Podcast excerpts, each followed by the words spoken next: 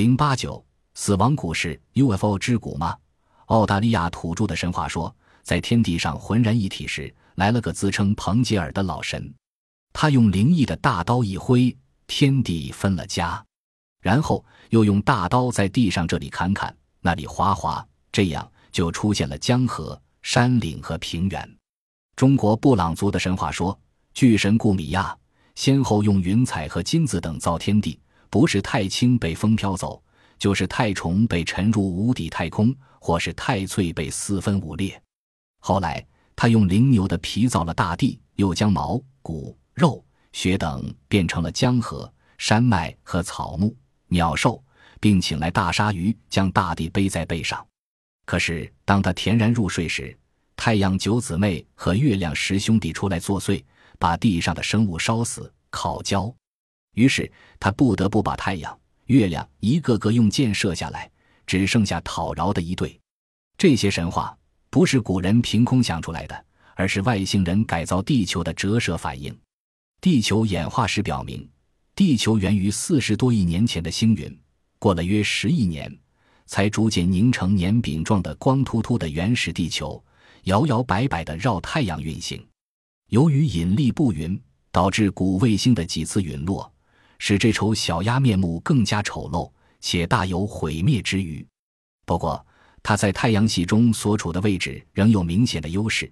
月球人祖先决定拯救它，改造它。月球人祖先改造原始地球的第一步，是利用地球在形成过程中两极造成的巨大空洞。据地质学家披露，在南极和北极，地球各有一个深达两千多公里的巨洞，深入到地内。制造核聚变，这样使地球迅速膨胀。在美国俄勒冈州有一块直径约五十米的圆形地，人走到该处会身不由己地向中心倾斜九十度，变成圆球，体积大大增大，重力和引力也大大增强。与此同时，由于膨胀的力大小不同，地表面有些地方出现了突触，即原始陆地；有些地方出现了凹陷。与那些古卫星撞击留下的大坑相吻合，这就是原始的羊盆。第二步，月球人祖先在宇宙中寻找像小行星似的云团，把它们捉住，并改变它们的运动方向，使它们坠落在原始羊盆里。由于地球内部和裂变持续产生，岩浆剧烈运动，原始羊盆变成了一口大锅。海水蒸发之后，向四周纷纷逃逸。但由于地球的引力，使他们不能逃得太远。这样日积月累，经过几万年乃至几十万年、几百万年，在地球周围形成了一卷厚达一千多公里的大气层。现在水有了，空气有了，加上阳光，生物基本的生存条件具备了。地球上也开始出现了最低等的菌类植物。可是不久。威力无比的飓风把生命的希望吹得无影无踪。原来，太阳有一种辐射粒子，它集合飞行时所到之处，可以把行星表面上的任何生物一扫而空。天文学家称之为太阳风。俗话说得好：“卤水点豆腐，一物降一物。”这太阳风有一个致命弱点，怕磁性。于是。聪明的月球人祖先利用地球原有的磁场，给地球带上一顶保护伞——圈磁性层。磁性层由高强度的质子和电子组成，位于大气层外缘，能围绕地球旋转。这样，当太阳风袭击地球时，磁性层中的质子和电子齐心协心，紧紧抵御，使它不得不在这保护伞外沿无可奈何地溜走。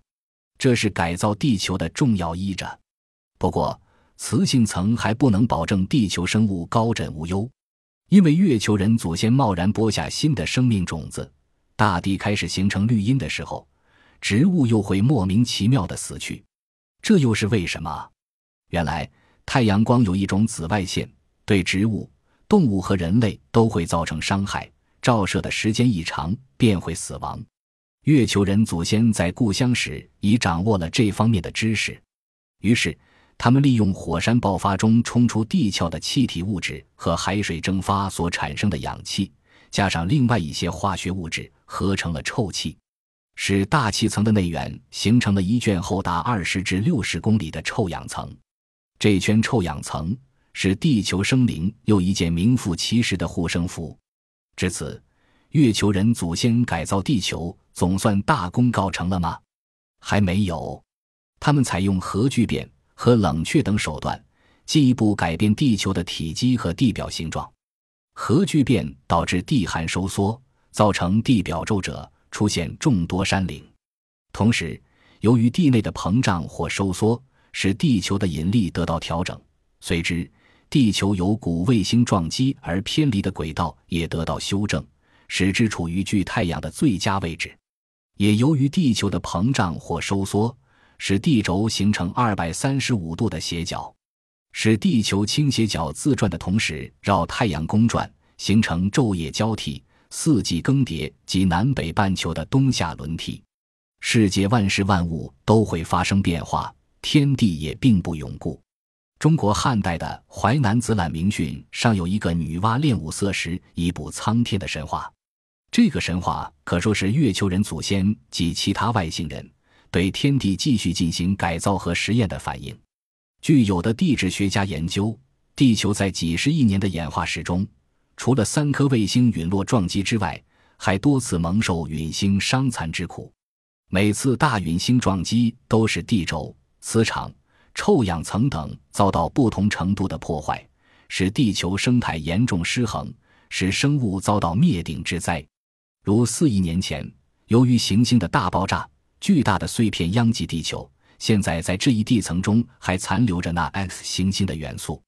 然而，从火星由生气勃勃的生灵家乡变为死寂的荒漠的情况来看，假如没有外来因素，没有月球人祖先及其他外星人来医治这些创伤，那么地球有繁荣的今日是不可想象的。